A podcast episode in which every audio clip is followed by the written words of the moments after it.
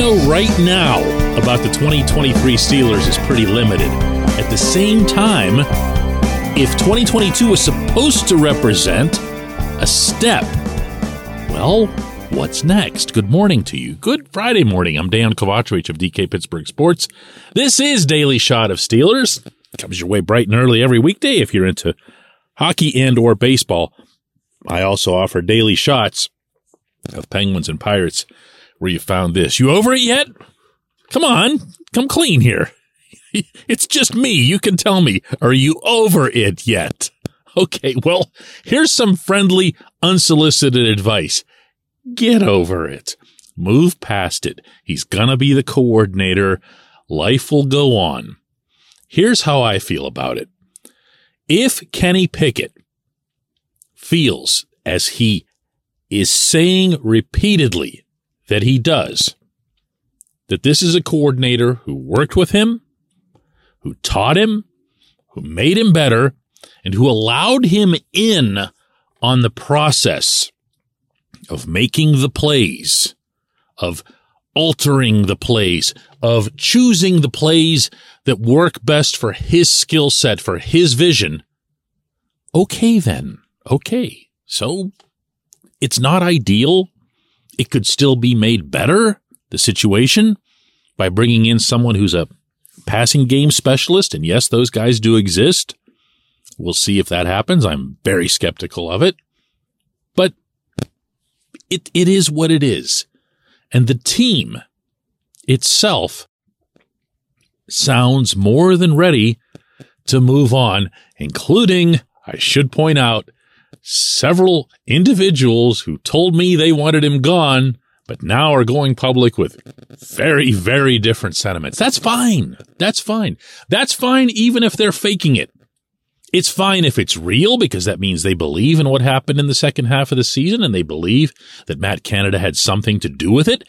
It's fine if they're faking it because everyone's going to have to be on board. Everyone's going to have to be on the same page for it to work. It's football. It's the most scripted team sport on the planet. They're going to have to support the script. If they do, and they get better, and now is where I'm going, where I wanted to go, it can be a pretty good football team. I'm not sure that I base that nearly as much on the nine and eight record or even the seven and two finish or the fact that seven and two came after two and six. So from a progressive standpoint, it feels better. I really think it's just more about the stuff that we've been discussing here for weeks now. And that is getting better overall at everything, not just the results, not just the outcomes. You know, wins and losses can be misleading in either direction. But watching this team get better at certain things, we talk a lot about the offense, but I'll instead turn it to the other side of the football and point toward the defense. Remember how they were getting gashed on the ground? Well, that stopped. Can't be 100% sure why. Maybe they just tackled better. That's always what the players say. It's definitely what the head coach says. But maybe there was more to it. Maybe Mike Tomlin and Teryl Austin and Brian Flores and everyone else just finally had enough of Devin Bush and said, you know what? We're just going to put somebody out there who wants to tackle. We don't even care if he can do other things. And we would find out that he couldn't. But Mark Robinson can tackle. He wants to tackle. He is eager for the contact, eager for the fight. So they put him out there in kind of a gimmicky role against Baltimore and it worked really well. Tried him again against Cleveland. Didn't work well at all because the Browns had a week to prepare for it. There was no surprise element to it. But you saw what that looked like with one tinker, with one identification of a real shortcoming replaced by someone who wasn't a shortcoming, at least not in one specific facet. This is a defense I feel that isn't that far away. And it's a convenient thing to say when you start off by describing, hey, they've got TJ Watt, they've got Minkah Fitzpatrick, they've still got Cam Hayward playing at a high level, incredibly high level for his age. And you've got now a supporting cast that's it's not great, but it can be good enough. If you go through all 32 NFL defenses, you're not going to find many that have three standouts like the Steelers' big three. From there, it can be supported. I believe there's long term reinforcements that need to happen, particularly up front. But I believe that the shorter term reinforcements, an inside linebacker to work with Myles Jack, a couple of corners, make sure you bring back Cam Sutton, make sure you bring back Terrell Edmunds. But really find a way, short and long term, to fortify that beef. That could make for a really good defense. On the offensive side, this is the one we go over and have been going over for months. But to me, the Steelers have put together already the hardest pieces to acquire. I've heard uh, different people say in recent weeks that the hardest thing for the Steelers, actually, no, the only thing that the Steelers needed to accomplish in 2022 was to find a quarterback to replace Ben Roethlisberger that if that was the only thing that they'd achieved as a franchise, it would have been a good year. Well, they have a quarterback. We'll see how he gets better as time goes on. He's talked about wanting to put on weight, get a little bit bulkier. He can handle the hits a little bit better, uh, maybe get a little more strength on the throws. Who knows? But there's no question. There can't be any question in anyone's mind that this is a quarterback who's got the upward curve in front of him. The running back showed everybody why he was a first rounder. It took a while. It took a year and a half, but he definitely got there. Najee Harris looks like one of the better backs in the National Football League now. Hard, hard pieces to acquire. But I say that, and then Jaylen Warren is a guy who's an undrafted free agent and looks like he could be Najee's tandem buddy for a long time, doesn't he? Offensive line, look how long that took to put together. Ben's final year and this past season. But other than left tackle, and, and I guess to an extent, left guard, not nearly as much. You have questions about Dan Moore. You'll have a handful, I would think, about Kevin Dotson, but nowhere near as many. What would you be changing there? What would you be upgrading there? Wide receivers, uh, another story for another episode. But I look at this team and I think of expectations. Realistic, plausible expectations that encompass in a way the abstract idea that they're going to do other stuff, which they obviously will this offseason. The reason that I'm putting it off to the side is that I know it can get done because they have three picks in the first 49 of the coming draft because they have virtually unlimited cap space for the first time in forever. They can address these things that I've mentioned that are kind of eh, you know? I think it can be, no, no, no. I think it should be a playoff team, but maybe more. Meaning don't just get in there and then go to Cincinnati and lose by 30 or go to Kansas City and lose by 40. Get in and be an actual contender.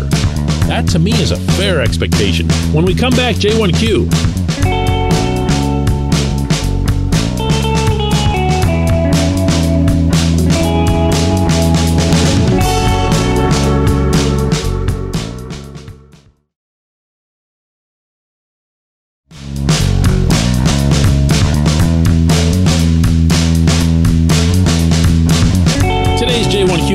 Steve, who says, DK, I think the collective dismay at the Steelers' decision to keep Canada is telling. Did Canada really call the plays? Or did Tomlin give him an extremely limited playbook and therefore not feel the need to fire him? I can't wrap my head around keeping a guy who underperformed unless he wasn't to blame. uh, I, I don't want to go all conspiratorial here. My, my, my inclination here, Steve, and, and listen, if you're a, a regular to this show, you'll know that there, there can't be anybody anywhere who's been more critical and who more openly and in some cases bitingly advocated for him to be gone. I didn't like anything about his offense. I didn't like anything about the inside criticisms of his offense. When I say inside, it's not just the players in the locker room, although they were plenty critical. It was also people who played the game, people who know the game from the inside, who would point out to me really hyper specific things that exposed his lack of experience slash knowledge at the NFL level. That's the stuff that got me. Okay. So I'm not against you here, but I'm going to say this one more time.